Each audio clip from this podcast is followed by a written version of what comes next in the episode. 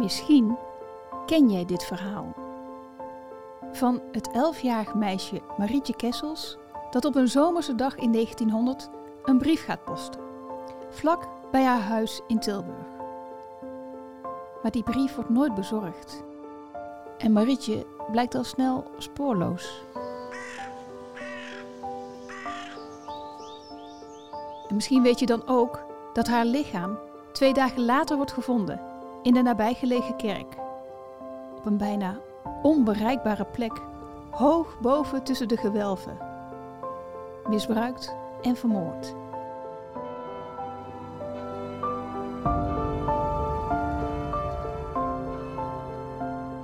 Ik ben Marilou Nillissen van het Brabants Historisch Informatiecentrum.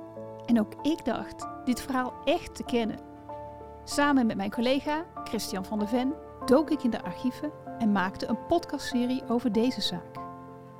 Over de twee verdachten, de koster en de schilder. Over de pastoor die zijn invloed doet gelden. Over de protestantse advocaat die in het katholieke zuiden zo belangrijk was in deze rechtszaak. Maar niemand werd ooit veroordeeld, want de dader werd nooit gevonden. Maar nu? Nu duikt er een doos op met onbekende archieven.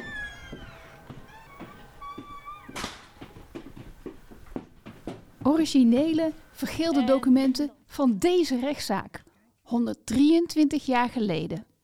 Even kijken. Ja, hier is hem. Kijk, dit is de doos.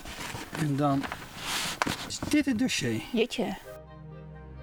Een grote bruine doos die uitpuilt van handgeschreven getuigenverklaringen, bewijsstukken, brieven en notities. Kijk eens hier. Ja?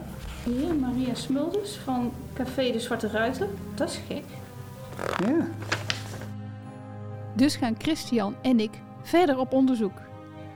En gaan we kijken wat voor nieuws deze documenten ons vertellen. Oh, kijk, en hier staat ook... Deze man beweert in der tijd de moord te hebben gepleegd op Maria Kessels te Tilburg. En deze archiefstukken krijgen een stem. Mijn heer, ik weet van het verdwenen meisje. Alles. De koster heeft het op straat aangesproken en heeft het in de kerk gebracht.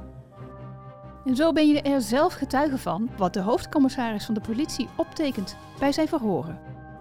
Is het dan niet ongelukkig voor de mensen die hun kind verloren hebben? Waarop de koster antwoordde: Zwijg maar, zwijg maar. En hoor je voor het eerst meer over de dubieuze rol van de pastoor. Nou, tot nu toe is er natuurlijk altijd wel heel veel gepraat over de pastoor. Hè? Maar we hadden nog niet heel veel documenten van de pastoor. Maar in dit dossier, daar zitten dus een heleboel verklaringen in van de pastoor zelf. En in ons achterhoofd zit steeds weer die ene gedachte. Krijgen we na meer dan 100 jaar eindelijk antwoord op de vraag: wie vermoordde Marietje Kessels?